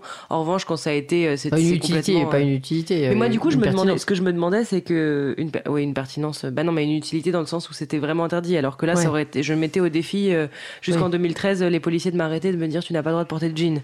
Pas du tout. D'ailleurs, j'aurais, j'aurais J'aurais aimé savoir ce qui se passait si on m'arrêtait pour... Euh, si, si, s'ils avaient la possibilité, vu que c'est écrit dans la loi, euh, d'arrêter quelqu'un qui, qui portait un pantalon. Légalement, s'ils voulaient, oui. Comme si tu traverses en dehors des clous, ils peuvent t'arrêter, ils peuvent ne rien faire. Oui, sauf que ça, c'est un peu, petit peu plus logique, parce qu'il y a encore un, il y a une explication derrière qui est de euh, traverser en dehors des clous, ça peut être dangereux pour soi, pour les autres, euh, alors que porter un pantalon, franchement, maintenant, c'est un petit peu... Ça change tout le monde. En fait, vu que c'était inscrit dans la loi, on pouvait te sanctionner pour avoir mis un pantalon. Mais, mais si, on, si on reste sur la question des, des femmes, il y a encore des écoles où euh, on te demande de, de te couvrir et de mettre, euh, dans, dans l'exemple que j'ai en tête, une blouse de chimie, par exemple, pour couvrir euh, tes jambes, parce qu'en fait, tu as une jupe trop courte. Mais ça, dans énormément d'écoles, d'ailleurs. Dans toutes les écoles, ouais. En général, ça, c'est quand même très choquant. En dessous des genoux. Non, ouais, moi, je sais qu'il y avait carrément des centimètres. C'est-à-dire que dans les, dans les écoles que, où j'étais, il y avait un truc où c'était... Si la jupe est euh, genre cinq, cinq ou dix centimètres au-dessus du genou, c'est que c'est trop court, alors euh, du coup, il faut cacher, il faut, faut te renvoyer. Enfin, bref, nous, ouais. C'était pareil. Je, crois, je, me, je me demande si c'était pas euh, carrément en dessous des genoux, ce qui est... Ah, pour bah, pour tous nos auditeurs... Euh, Les, les jupes qui sont en dessous des genoux sont rarement... Euh... Enfin, ça dépend lesquelles. Ah, tu sais mais que Karl Lagerfeld disait que les femmes étaient, étaient dingues de montrer leurs genoux, que c'était la partie la plus moche de leur corps. Non, mais ce que, de, ce que je veux dire, des, c'est que humains, si on que... veut avoir une jupe... si ça, ça, dépend des, ça dépend des jupes, mais il euh, y a des jupes très longues qui sont très belles, mais c'est, c'est, y a une, oui, si, si ils pensent à la taille des uniformes des années cinquante, c'est pas super saillant, quoi, comme, ouais. euh, comme jupe. Et moi, j'ai déjà vu des élèves qui se faisaient renvoyer chez elles parce qu'elles ouais. euh, portaient des... On n'a jamais demandé à un mec qui était en Bermuda de rentrer chez lui parce qu'on voyait ses genoux, quoi. Mais est-ce qu'on peut aller à l'école en micro-short? Est-ce que ça, ça vous paraîtrait euh, acceptable? Bah, euh, moi, je l'ai fait aux... Là, je parle du micro-short, hein, je parle pas de la jupe courte. Pour, pour le coup, je l'ai fait aux États-Unis. Ça ne posait de problème à personne parce qu'en fait, il fait chaud. Et euh, on pouvait arriver à l'école, on pouvait être non mais on pouvait être en tongs. Aux États-Unis, ils sont beaucoup plus tolérants en matière de, ouais. de tout ce qui est vestiment, enfin, ouais. tout, c'est-à-dire qu'on peut aussi euh, avoir, euh, bah, être en, tolérant, en... mais mais parfois euh, sans goût aussi. Hein. Parfois sans goût, certes, mais mais c'est mais c'est aussi mais c'est mais c'est, c'est différent en fait. C'est juste que euh, on peut voir aussi beaucoup de personnes qui ont de l'embon, un, un, un bon point euh, important. Euh, important et qui portent quand même des mini shorts. Et il y a beaucoup moins ce stigma de non, il, faut ça, être, bien, il faut ouais. être beau, il faut être ouais. grand, il faut être mince. Et en fait, eux, ils en ont rien à faire. Ouais. C'est-à-dire qu'ils peuvent être en legging toute la journée. On le voit chez les touristes, jo- notamment euh, à Paris. Sport. Et en fait, c'est-à-dire ouais. que eux, ils ne se ils ne se ouais. jugent pas de la même façon. Et en, à, ouais. à Paris, c'est un truc qui est extraordinaire. C'est c'est la, la capacité que les les gens ont, enfin, à juger en un regard, c'est vraiment ouais. le nombre de gens qui se jaugent, mais on le voit chez les uns les autres, on le fait nous-mêmes, mmh. de juste regarder de haut en bas, on fait ah, oui. et puis ça remonte et ça redescend, mmh. et on se dit tiens, ça c'est de drôle ouais. de choix de chaussures, et on le fait presque inconsciemment, mais en fait c'est mmh. un truc qu'on fait et que eux ne font pas forcément. Euh... Ouais. Bah, euh, moi je suis déjà allée euh, au lycée, j'y allais euh, en short euh, quand il faisait chaud. Euh... Je mettais des shorts. Non, je mettais plus de shorts que de jupes, donc. Euh... Ouais. Mais je le faisais. Après, euh... au, au lycée, j'avais pas beaucoup de remarques. Au collège, j'en avais. Ouais. Mais après, bah, pff, c'est vrai que tant que c'est, pour moi, tant que c'est pas ultra court et qu'on voit à moitié euh, ta culotte, ça va. Tu vois. Enfin, moi, je trouve pas ça choquant. Et finalement, euh, on fait bien ce qu'on veut quand il fait chaud. Euh, bah, on ouais. va pas se mettre en jean, quoi. Bah, c'est ça. Moi, je vois pas et... bien le problème, en fait. Et euh, ça t'empêche pas de, en fait ça t'empêche pas de travailler, c'est comme euh, c'est comme porter des talons, enfin à quel moment tu dois réfléchir mieux quand t'es une femme en talons, enfin c'est c'est ridicule. Est-ce que vous avez remarqué que dans les dans les séries, notamment les séries américaines, les femmes de pouvoir ont souvent des talons? Oui. Oui, toujours. Et des, des talons très, très hauts, toujours. C'est-à-dire du six ou du huit. Hein. Ouais. Et puis, généralement, et... c'est des chaussures un peu hors de prix avec euh, ouais. la semelle rouge. Ouais, ouais mais là, là, c'est plus du marketing. Mais je, moi, je suis, je suis très étonnée sur le, sur le fait que euh, quand on est euh, une femme dirigeante, euh, on va être mince et juge, juchée sur des, euh, mm. sur des talons très hauts. Mais parce qu'il y a, il y a rarement y a... Non, des femmes est... dans, les, dans les séries les plus populaires, des femmes qui sont euh, en basket euh, et. Euh, mais il faut quand des... même dire qu'il y a un truc qui est. Moi, je sais pas ce que vous en pensez, mais on a quand même plus confiance en soi quand on est en talons. Parce qu'on est plus haut. Non, pas toi ? Non. Florence ? Non. Bah, parce que je trouve que c'est, c'est un, un attribut quand même qui, qui fait qu'on est, euh, on est, on peut avoir l'air plus gracieux, on peut avoir l'air... Euh... Moi, je suis, enfin, quand j'avais quatorze ans et que j'ai demandé les, mes premiers talons à ma mère, oui, euh, je me sentais beaucoup plus euh, plus cool au collège parce que j'avais euh, des talons euh, de, de de quatre centimètres. Mais euh... on se sent peut-être plus féminin quand même. On ouais. se sent plus féminin et on se sent avoir plus, plus aussi de. On est, on, on, on se sent surtout avoir un. Enfin, je sais que moi, j'ai quand je mettais des talons au travail euh, il y a pas si longtemps, les gens le remarquent et font, ils font des, un commentaire de. Euh, euh, D'élégance ou de. On sent dans, que le regard change en fait des autres mais quand coup, on porte oui. des talons. Mais du et coup, c'est, c'est plus ce regard-là qui potentiellement peut peut-être, porter, mais c'est aussi si qu'on se sent plus haut. Et sachant que moi, je suis assez grande. Donc, euh, quand je porte des talons, je suis vraiment très grande. Donc, euh, c'est impossible de me louper, quoi. Mais déjà, en général, hein, Victoria. Mais non, enfin, après, moi, je, suis, je pense que... Non, je, je suis pas sûre que la taille du, du, du, du talon euh, fasse quelque chose au fait de se sentir bien. Après, ça peut aider. Mais comme euh, finalement euh, tu peux mais trouver... Mais aider à quoi euh... Oui, j'ai vu. Ça euh, peut aider à te sentir bien, mais comme... Dit stop, il en a ras-le-bol des talons, mais... mais ça peut aider comme, euh, euh, comme finalement n'importe quoi, ton t-shirt préféré, euh, ton t-shirt préféré, un coup de mascara, euh, prendre une douche le matin, euh, juste ça peut t'aider à te sentir bien, mais euh, finalement... Euh... Je dirais que la douche, c'est quand même plus important, non? Oui, carrément. Que les talons. Ouais, oui, ouais, exactement. Voilà, bon, on termine avec cette. Euh, cette et, et si euh, j'ai trouvé ouais. le, le, sur le Festival de Cannes. Donc ouais. en fait, c'était en deux mille seize. Il ouais. n'y a rien normalement dans les textes du Festival de Cannes, à part euh, qu'il faut être en smoking et en tenue de gala, et cetera. Il n'y a rien qui stipule euh, qu'il faut porter des talons hauts pour les femmes. Sauf qu'en deux mille seize, il y a certaines euh, personnes qui ont voulu monter le Festival de Cannes avec euh, des chaussures plates euh, élégantes et euh, elles se sont vues refuser l'entrée. Et, euh, et du coup, ils se sont défendus en disant que euh, ils avaient parlé aux hôtes et hôtesses euh, de à l'entrée du festival en disant que il fallait être bien habillé, mais que c'était pas obligé les talons. Oui. Ça, mais souvent les hôtes et hôtesses, que, d'ailleurs, ils ont des talons euh, hauts. Sauf hein. que oui, voilà. Du Quentin. coup, je pense qu'ils se sont plus basés peut-être sur des habitudes que réellement le règlement, du coup. Exactement. Oui. Ouais, c'est ça, c'est des usages. C'est ouais. comme. Euh, alors, le, le, ils ont interdit les selfies aussi dans un tout autre genre, mais, mais euh, parce que ça, ça freinait en fait les la courses, et cetera. Ouais. C'était pas très élégant. Mais pour les chaussures, voilà. Euh, on va rester sur le sujet, euh, juste avant de, de faire une pause musicale, on va rester sur le sujet des femmes avec euh, un viking, Victoria. Une viking, du coup, de fait. De, de, de, mais euh, c'est donc. Euh, c'est, c'était un corps qui avait été euh, excavé en mille huit cent soixante-dix. Et en fait, pendant des années et des années et des années, jusqu'à très récemment, on a pensé que c'était exhumé. Un squelette. Excavé, c'est pas en français. Ex... Ah, pardon. Exhumé. Ouais. Euh, qui a été euh, excavated. C'est ça. Et euh, qui a été exhumé en mille huit cent soixante-dix et jusqu'à très récemment, euh, c'est, on, a, on a considéré que c'était un squelette d'homme, euh, car il était, euh, il était en tout. Il est, il est, ça avait la configuration d'un, d'un grand guerrier, mm-hmm. euh, d'un commandant.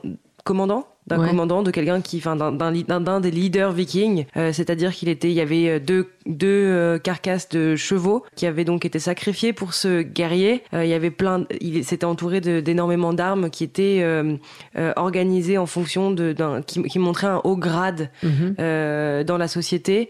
Euh, la, le placement aussi de la du, tom, du tombeau était euh, entre euh, étaient visibles à la fois de la mer et à la fois de la terre, avec euh, des rochers en fait qui qui indiquaient qu'il y avait une tombe de guerriers à cet endroit, ou en tout cas une tombe, et ce qui montrait que c'était un, c'était quelque chose qu'on faisait vraiment avec des gens qui avaient euh, qui revêtaient une énorme importance euh, dans les soci- dans la société à l'époque. Et euh, donc euh, ce corps c'était donc au dixième siècle. Et en fait, on a découvert récemment que c'était le squelette d'une femme, euh, qui avait euh, pas de possibilité de se, il y avait pas de mégarde à avoir, parce qu'en fait, ils ont, euh, au début, on a dit, mais peut-être que c'était un corps de, de d'enfant qui avait été mis avec, et que du coup, les traces A D N, il y avait un peu de femme et tout ça. En fait, on a découvert que c'était c'est très intéressant. Tout le reste, c'était un corps de, c'était un, c'était, c'était un squelette de femme. Et en fait, euh, ce qui est assez marrant, c'est que du coup, moi, je me suis un peu perdue dans euh, femmes guerrières, euh, dans les articles qui parlaient des femmes qui avaient eu une importance euh, au niveau militaire ou au niveau, enfin. Euh, euh, qui avait euh, qui s'était comporté qui comme des combattantes, euh, qui avaient été des combattantes et qui euh, sont des rôles qui sont euh, normalement historiquement plutôt euh, reliés à des rôles d'hommes. Et en fait, ce qui est assez étonnant, c'est que on en a t- on, elles ont été euh, toujours euh, appelées euh, peut-être pas dans la société viking en l'occurrence, euh, mais les autres, comme euh, que ce soit Cléopâtre qui euh, était qui a été euh, appelée euh, pendant longtemps euh, oiseau de mauvais augure pour Marc-Antoine, alors que pour moi Cléopâtre a plus d'importance dans l'histoire que Marc-Antoine. D'autres ont été appelées euh, sorcières, chamanes, et en fait c'est, c'est hyper intéressant de voir qu'à chaque fois qu'une femme avait du pouvoir et était une guerrière ou une euh, ou une ou un leader ou euh, voilà euh, était euh, on lui prêtait on lui prêtait des de, pouvoirs magiques, ouais, quelque chose de magique et de magique, sorcier ouais, quoi. Ouais. Mmh. Ouais, c'est intéressant. C'est intéressant. Voilà. Elle s'appelait comment un... cette euh, Vicky ? Bah oui, on sait pas en fait. On, bah non, on ouais, sait pas. On sait pas. Mais en tout cas, c'est une femme. En tout cas, c'est ouais. une femme. Bon bah écoute, super. j'ai vu, j'ai vu euh, dans, dans certains articles qui disaient que peut-être que c'était un transgenre, mais bon, on va peut-être pas rentrer dans. Non, mais c'est intéressant le, le fait qu'on ait absolument voulu chercher et dire que c'était pas une femme est hyper intéressant en soi. Euh, on va écouter justement le courage, le courage des, le courage des oiseaux. Voilà, c'est parti. Dominique A. Cause commune. cause tiret commune point f m quatre-vingt-treize point un Dieu que cette histoire finit mal. On n'imagine jamais très bien qu'une histoire puisse finir si mal. Quand elle a commencé si bien, on imagine pourtant très bien voir un jour les raisons d'aimer perdues quelque part dans le temps. Mille tristesses découlent de l'instant. Alors, qui sait ce qui nous passe en tête? Peut-être finissons-nous par nous lasser. Si seulement nous avions le courage des oiseaux qui chantent dans le vent glacé. Tourne ton dos contre mon dos. Que vois-tu? Je ne te vois plus. Si c'est ainsi qu'on continue, je ne donne pas cher de nos peaux. Parfois, qui sait ce qui nous passe en tête? Peut-être finissons-nous par nous lasser. Si seulement nous avions le courage des oiseaux qui chantent dans le vent glacé. Si seulement nous avions le courage des oiseaux qui chantent dans le vent glacé.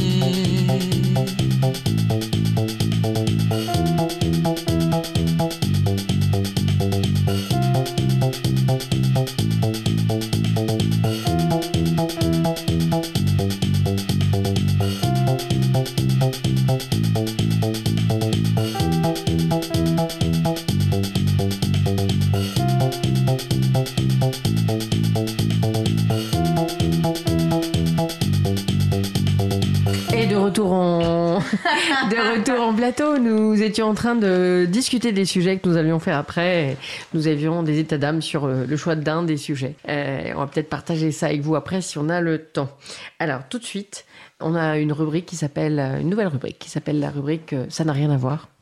Voilà, parce que c'est pas forcément issu des réseaux sociaux, c'est pas en prise avec l'actualité, mais c'est euh... le nom de la rubrique, ça n'a rien à voir. Ouais, ah oui, ça okay. Nous tient à cœur, voilà.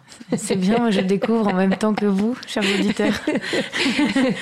C'est parti avec Gaëtan. Et donc j'ai beaucoup parlé de complot dans cette émission, j'ai beaucoup démonté de théories du complot, et là j'ai quand même une histoire vieille mais intéressante. Revenons en mille neuf cent soixante-quatre. Jean-Claude Saint-Aubin et Dominique Kédache, originaires de Dijon, sont tués dans un accident de la route à proximité de Fréjus. Une Volvo immatriculée en Suisse dérape et s'écrase contre un platane. Seulement, les parents de Jean-Claude Saint-Aubin contestent la version de la gendarmerie. L'accident serait lié à un excès de vitesse. Mais selon eux, les deux passagers seraient victimes d'une bavure militaire. Un assassinat politique, au départ dirigé contre un membre de l'O A S, mais qui se serait trompé de cible. Un témoin, Mohamed Moualkia, assure avoir vu un camion militaire provoquer un accident sur la route d'une Volvo alors qu'il se rendait à pied au travail à l'usine.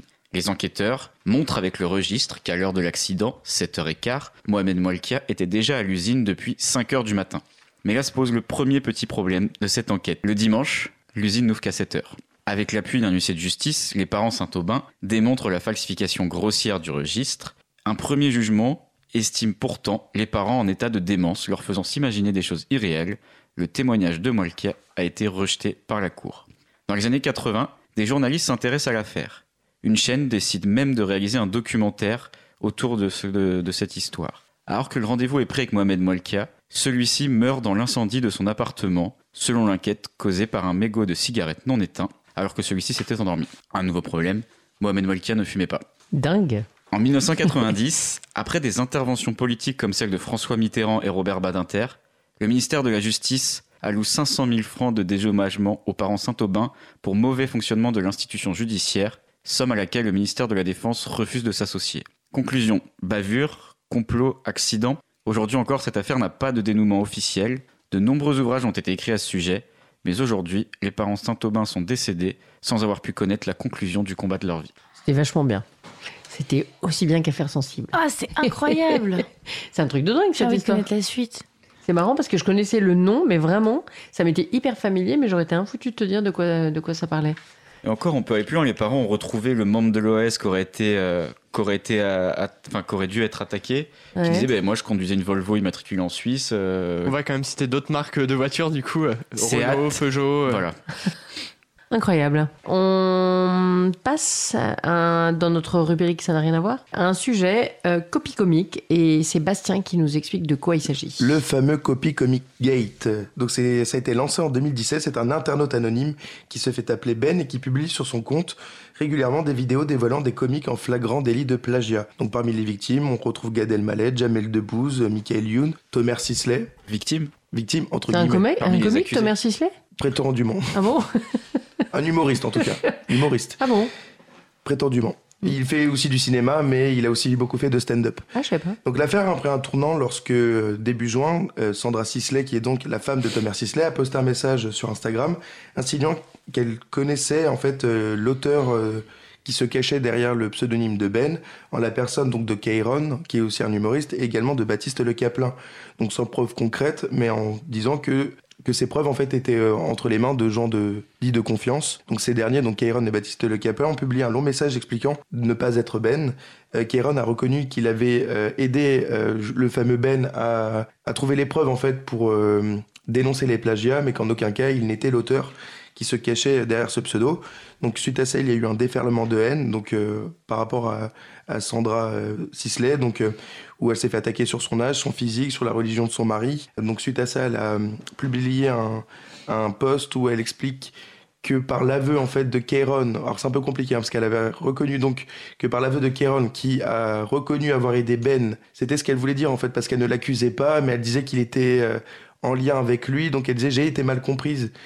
Parce que je n'ai pas dit que c'était lui, sauf qu'entre-temps, elle a dit que c'était lui. Enfin bon, donc il y a eu euh, tout un méli-mélo euh, d'excuses et où on sentait qu'elle, a, qu'elle s'est peut-être un peu avancée euh, trop vite euh, sur le sujet.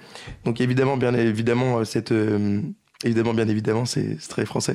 Évidemment que cette, euh, cette haine et ce déferlement de haine euh, n'a pas sa place. Alors après, la, la petite conclusion, c'est que peut-être qu'avant justement d'accuser à tort... Euh, Et à travers des gens, peut-être qu'elle aurait dû vérifier ou apporter des preuves concrètes, de dire voilà, je sais que c'est toi qui est derrière tout ça. Donc, euh, moi, la question que je soulève, c'est euh, guerre d'humour ou guerre d'humeur, je ne sais pas. En attendant, j'en connais certains qui rient jaune. Très bien, très très bien. Quelle Mais juste chute. Un truc, pourquoi est-ce que la femme de Tomer Sisley est montée euh, au créneau? Parce que Tomer Sisley était le premier attaqué par... Parce qu'il a été l'une des cibles justement de Ben, et donc suite à ça... Mais c'est un peu étonnant de monter au créneau en tant qu'épouse, euh, Mais c'est sûr, soit c'est elle est comique elle-même, soit... Non, pas du tout, elle est... Euh, je crois que c'est une comédienne, elle a été chroniqueuse, je crois, dans Touche pas à mon poste, voilà, elle a fait... Elle, elle fait plusieurs choses... Superbe après... référence. Elle fait plusieurs choses, maintenant je pourrais pas dire... Euh, je, voilà, je sais qu'elle a joué dans quelques films, mais voilà, je pourrais pas... Euh... Parler de sa carrière euh, qui pour moi reste assez inexistante, ouais. mais en tout mais, cas. Voilà. Est-ce que tu as creusé un peu le, l'affaire des plagiats en général? Parce que, oui, je... en fait, si tu veux, c'est un truc, moi, qui m'a. Qui m'a je, je crois que dans, dans les comics, en fait, on a un certain nombre qui sont montrés du doigt et de manière euh, répétée, euh, comme de grands plagiaires, euh, qui s'en défendent un peu, qui disent qu'ils sont assez touchés. Je crois que c'est. Oui, ça touche je, beaucoup d'humoristes belges, québécois et ouais, français. Je, je crois que j'ai, j'ai Gad Elmaleh en tête, je me oui. trompe peut-être, mais.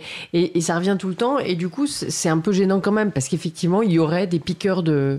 Alors, je ne dis pas du tout euh, que Gad Elmaleh l'est. Je ne sais pas s'il y a des actions en justice, d'ailleurs. Mais voilà, ça affecte un peu euh, bah, l'estime qu'on peut avoir pour les uns et les autres. Euh, et ça tourne beaucoup. Bah, Gad Elmaleh, ça a eu un énorme impact, en fait, ouais. sur sa carrière. Parce que ouais. c'était... Euh, les, les, les gens... Il y a beaucoup de gens autour de moi qui me disent euh, bah, en fait, il a tout piqué. Et ouais. c'est des vidéos, en plus, qui montrent, en fait, le, le sketch original. T'as les euh, deux, deux versions. Ah, ouais. Donc, du coup, on voit, en fait, ce qui s'est passé... Enfin, ce qui, ce qui a été repris. Et vraiment, il y a beaucoup de gens qui disent que Gad Elmaleh, bon après on peut lui reconnaître un talent de raconter des histoires. Il a, il a une, vraiment une, euh, on reconnaît du Gad Elmaleh, enfin on reconnaît Gad Elmaleh, on ouais. reconnaît le conteur, et c'est peut-être ça aussi le métier d'un d'un stand-up, euh, d'un, d'un stand-upper. comédien, un stand-upper. C'est peut-être aussi d'avoir, de, d'arriver à raconter des histoires. Et, Sauf euh... qu'il y a de la propriété, euh, si je ne me trompe pas, euh, euh, littéraire et artistique, et que c'est du vol, quoi. Dans mais il faudra, faudra peut-être faire ouais. un droit de suite, mais il me semble que Gad Elmaleh avait dit que celui dont il avait, je ne sais plus comment il s'appelle, euh, le, le, le, il a pris éno- énormément à un stand-up oui, il... comédien, enfin ouais. un stand-upper en particulier, je crois, qui est américain d'ailleurs.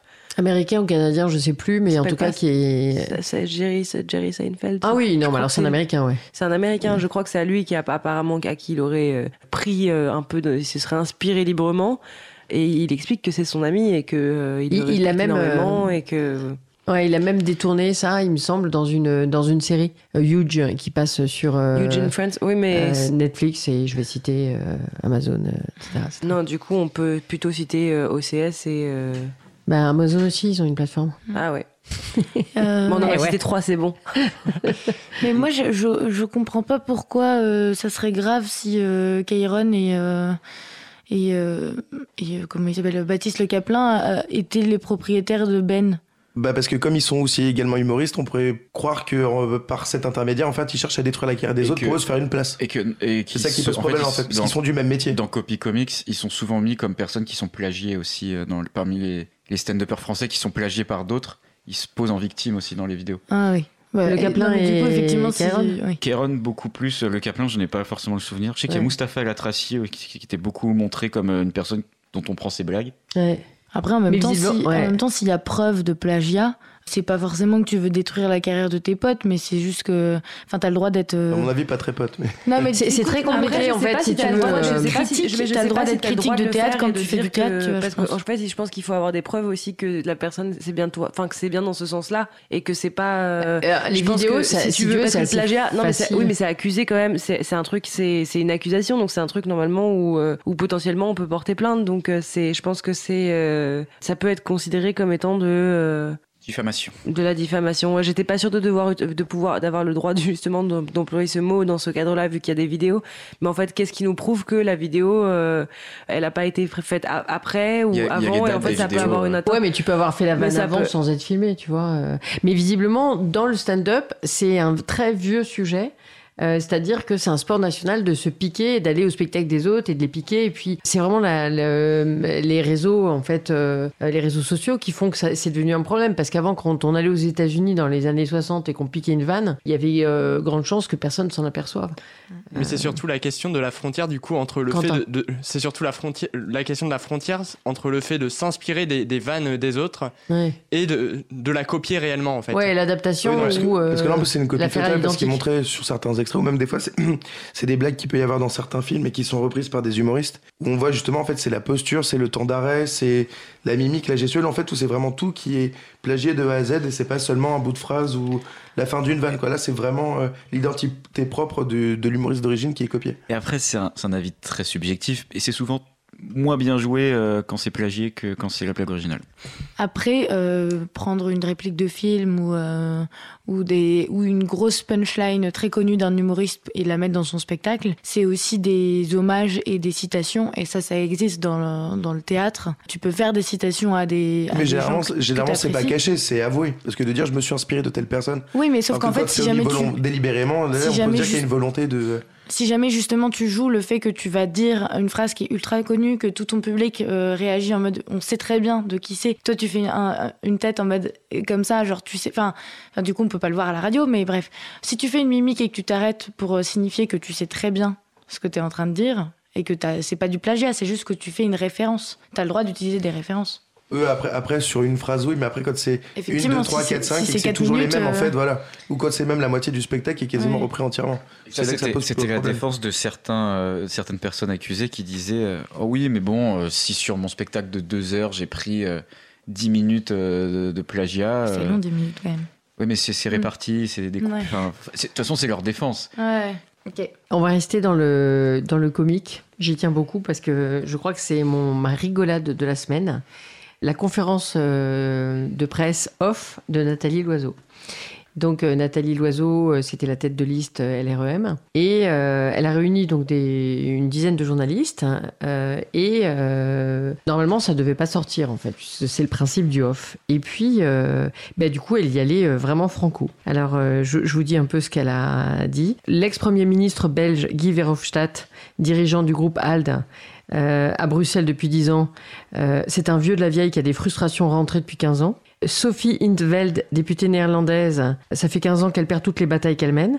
Manfred Weber, leader de la droite candidat à la présidence de la Commission, c'est un ectoplasme qui n'a jamais réussi. Et, et là, l'article dit « Plusieurs autres malheureux vont suivre ». Alors, je crois que c'est un article de... Ça doit être du Monde, je, je dois vérifier. Euh... Je crois que c'est des Belges qui ont sorti ça. Alors, le, alors, c'est, le, alors c'est le soir, en fait. En fait, les, les Français n'ont pas moufté, mais euh, ils ont moufté après. Mais en fait, c'est un, un, un journaliste complètement estomaqué belge du soir euh, qui, a, euh, qui a sorti l'affaire. Euh, et donc, elle a été en fait euh, du coup interpellée par une collègue qui était euh, complètement sidérée, et donc elle a dit bon je, je, je précise que mes propos n'engagent pas Emmanuel Macron, mais euh, elle a été tellement euh, raide que euh, bah, tout, toutes les personnes concernées, alors euh, toutes non mais certaines ont, ont réagi, et alors ça ça m'a fait sourire, j'ai trouvé ça pas mal. Alors Jean Arthuis, euh, l'eurodéputé L R E M sortant, Jean Arthuis en a pris pour son grade, Nathalie Loiseau voyant en lui un homme aigri et donc il a décidé de répondre sur Twitter saluant ironiquement l'intelligence politique de Nathalie Loiseau et une entrée prometteuse au Parlement européen. Voilà, donc euh, bah, du coup, euh, ça a eu quand même des conséquences puisqu'elle ne va pas déposer euh, sa candidature à la présidence d'un groupe centriste euh, au Parlement euh, européen. Non, voilà. Mais sincèrement, c'était un suicide politique, elle l'a fait exprès, c'est pas possible. Ou alors peut-être qu'elle elle, elle-même veut devenir stand-upeuse euh, sans piquer les blagues aux autres. Non, mais... Oui, parce que c'était une première. Hein. Parce que c'est, assez, c'est quand même assez drôle. Mais comment on peut se dire, je vais réunir des journalistes en off et je vais leur raconter plein de vacheries. Ça sortira pas. Bah c'est vrai qu'en plus dans, plus dans le milieu politique, si, si tu fais ça, c'est, t'es cuit direct, oui. Elle doit le savoir. Enfin, dans ce cas-là, invite tes potes et raconte-leur tes, tes trucs. Enfin... Oui, tu fais un dîner, quoi. Voilà, non, mais ce qui, ce qui est assez amusant, en fait, c'est que... Alors, il y a un rebondissement rigolo en, encore, mais vraiment, c'était ma, mon truc. Donc, elle a envoyé un mail après, en, parce qu'elle a dû quand même se rendre compte qu'elle avait un petit peu, un petit peu fait, fait une erreur. Elle a envoyé un mail de démenti à ses collègues dénonçant une pure invention. Euh, le problème, c'est qu'il y avait beaucoup, beaucoup de témoins, et donc euh, elle a été obligée de, de, de se redémentir. Voilà, exactement. Oh, mais euh... c'est terrible. Ouais, c'est, c'est, c'est carrément, euh, c'est carrément euh, vraiment euh, assez étonnant, quoi, à ce niveau de responsabilité, surtout juste après une élection où on a quand même des choses à construire. Et euh, on l'a vu en plus, le président Macron, il attachait énormément, énormément d'enjeux à la question des constitutions de groupe, et cetera. Et alors, ce qui est assez amusant, c'est que ils ont, les journalistes ont ressorti un mail que Nathalie Loiseau avait adressé aux nouveaux eurodéputés L R E M quelques minutes avant la réunion. Et elle leur écrivait alors « Un conseil, la jouer modeste et surtout pas arrogant. Les prédécesseurs d'autres familles politiques n'ont pas toujours eu cette finesse. Les Français ont donc une mauvaise réputation à contredire. » Et le journaliste écrit « C Q F D ». Voilà. Voilà, donc je retrouverai le... Mais après, c'est... Le, je sais... Ouais, ouais, je retrouverai le, le nom du, du journal. Euh, ah, ah, c'est l'A F P, c'est l'A F P, voilà. Et c'est Kenzo Tribouillard qui a écrit le, l'article. Bon, au moins, elle a dit que ça n'engageait qu'elle. Oui, euh, enfin, elle a été obligée de rétropédaler, si tu veux, mais c'est quand même... C'est... Elle n'a pas dit que ça n'engageait pas Emmanuel Macron plutôt que ça n'engageait qu'elle ? Euh, non, ah oui, ouais, effectivement. Ça. Oh, donc ouais, ça veut dire que ça engage peut-être d'autres personnes. Voilà, on va rester sur euh, un peu de, de rigolade ou pas. Voilà, parce que justement, c'est ce dont on partage, parce que c'est ce dont on parlait juste avant euh, la prise de, d'antenne. On va parler euh, de l'épisode du T G V euh, des chroniqueurs de euh, France Inter, voilà, qui euh, légèrement, eh oui, Alizé fait la moue, elle les aime bien, nous aussi, mais quand même, euh, il faut quand même en parler parce que ça a eu un peu d'écho, donc euh, ils étaient dans Dans le train, c'était l'anniversaire de Guillaume Meurice et euh, bah, ils ont bien rigolé et euh, visiblement ils ont un tout petit peu dérangé leurs voisins, mais ils ont renversé du vin sur un siège. Euh, L'alcool est à consommer avec modération. Hein, c'est ça, c'est ça, voilà. Mais euh, mais du coup, euh, ça fait toute une polémique qui s'est retrouvée. Alors ça, c'est pas un hasard complet dans Valeurs Actuelles, puisque euh, ils ont été photographiés par euh, plusieurs passagers et que euh, des tweets ont été faits et donc Guillaume Meurice s'est, s'est excusé en disant qu'il n'était que chroniqueur et non pas euh, journaliste, euh, mais ça fait un peu de bruit. Alors, qu'est-ce que vous en pensez pour ceux qui en avaient entendu parler ? Mais en fait, c'est ce, qui, ce que je trouve étonnant avec le, la fonction de, de les, les, les, les métiers comme ceux de, du journalisme ou de la politique, c'est qu'en fait, on, nous de, on, on leur demande... Oups. On leur demande d'être... Alors, il faut que vous sachiez que Victoria a passé toute l'émission à appuyer sur un interrupteur et donc la lumière s'allume, ce qui est vraiment assez incongru. Voilà. Non, mais en fait, on demande donc au, à, à, à plusieurs personnalités qui sont donc publiques euh, d'être complètement irréprochables aussi dans la vie privée. Ouais. Et ça, c'est une question quand même que je me pose de, depuis assez longtemps. Et qui, par exemple, le, le fait qu'on euh, ait parlé de, de la maîtresse de François Hollande pendant des années, euh, enfin pendant des années, j'exagère un petit peu, mais on en a parlé, ça a fait un peu... Euh, c'était vraiment ah, les ragots, les potins, si, si. les gens, euh, mmh. c'était dans tous les voici, les machins, les trucs.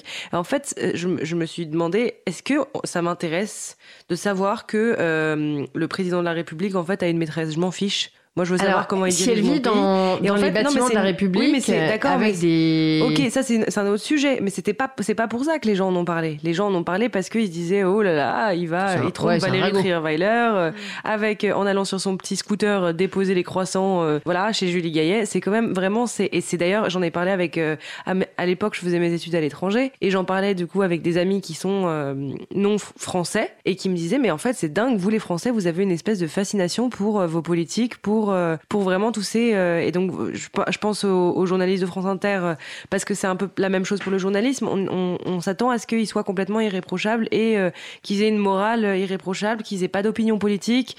Et en fait, l'objectivité, c'est, c'est, ça se saurait si c'était euh, euh, un truc qui était facile à... C'est, c'est pas possible, c'est, c'est un point de vue personnel, mais l'objectivité euh, euh, est pas... Euh, possible en fait, de la même manière qu'on a le droit d'être humain et de faire des erreurs. Après, je dis pas que c'est bien de, bah, de que c'est, mais que ce soit Guillaume Meurice qui a renversé du vin sur... Ou, euh, ou un de ses acolytes. Ou, hein. ou un de ses acolytes. Alors, ils ont ou, eu des propos aussi non, euh, vulgaires. Euh, J'ai baisé dans moi. Cet hôtel ou dans cette ville, et cetera. Oui, mais en mais fait, comme les gens... Des gens, des gens d'état d'ébriété euh... peuvent sortir euh, dans le R E R le samedi soir. Enfin, bon, alors, euh, la, la question que posaient les gens... Il y a beaucoup de gens qui ont dit des bêtises. Et en fait, quand on a une personnalité qui est quand même qui est un peu connue, du coup, on en prend plein son grade, alors qu'en fait, on est juste un humain. Alors, les gens, en fait, qui réagissaient sur le site de Valeurs Actuelles... euh, disait euh, quand même, quand on travaille pour le service public, on doit être exemplaire. Alors qu'est-ce que vous en pensez ? euh, Pas du tout. Alors, c'était Gaëtan. Non, mais dans ces cas-là, euh, le, le fonctionnaire n'a jamais le droit d'être en état d'ébriété. Il peut pas euh, faire un excès de vitesse. Enfin, bah, le policier, non. J'ai dit le fonctionnaire. J'ai pas dit. Euh... C'est moi qui corrige. Parce que tu mais, parles de circulation. Non, mais j'ai parlé de fonctionnaires ouais. en général. Ouais. Du coup, ouais. le fonctionnaire doit être irréprochable. C'est pas possible. Bah, ils ont quand même une surface médiatique très importante. Donc, euh, Et puis, est-ce, est-ce que tu peux faire... Là, c'est un peu de l'incivilité aussi, hein, de, de dégrader qui, un non, mais, siège. Euh... Sauf qu'il faut préciser que celui qui les a dénoncés déjà sur les réseaux sociaux, ouais. c'est un type qui utilise des expressions comme les bobos nantis. Donc, en plus, le mec a un combat politique derrière aussi. C'est parce qu'ils sont pas de son bord politique qu'il va les dénoncer en disant « Regardez, c'est là, ils prêchent la bonne parole, mais après, derrière, ils, ils boivent dans, les, dans un T G V, les... ils tâchent un siège. » Waouh, c'est incroyable dans de tâcher un siège. Dans ces cas-là, est-ce qu'il faut euh, virer tous les gens qui mangent McDonald's dans le train alors que ça pue dans le wagon? C'est l'enfer. Burger King, ou Burger King, ou K F C. Ou K F C. Enfin, bref, non, mais à un moment donné, il faut aussi... Euh... Ou même les gens qui balancent leur mégot de cigarette, ou euh, voilà, c'est ouais. dans ce cas-là, il faut poursuivre ou tout le monde. Ou un autre problème du T G V, les gens qui laissent leurs enfants complètement roue libre, hurler et courir partout et embêter les gens. Après, ça, c'est des enfants, c'est compliqué. De... Gaëtan a soixante-deux ans en réalité. C'est vrai. euh, c'était, euh, on était très heureux d'être en votre compagnie, amis auditeurs, comme toujours. Euh, voilà, on sera très heureux de vous retrouver la semaine prochaine. Euh, aujourd'hui, euh, en micro, en plateau, et en prépa, et cetera. Il y avait Quentin. Salut. Alizé. Salut, bon Gaëtan, week-end. Gaëtan. Salut. Victoria. Bonne journée. Et Bastien. Au revoir. À très bientôt, on vous embrasse.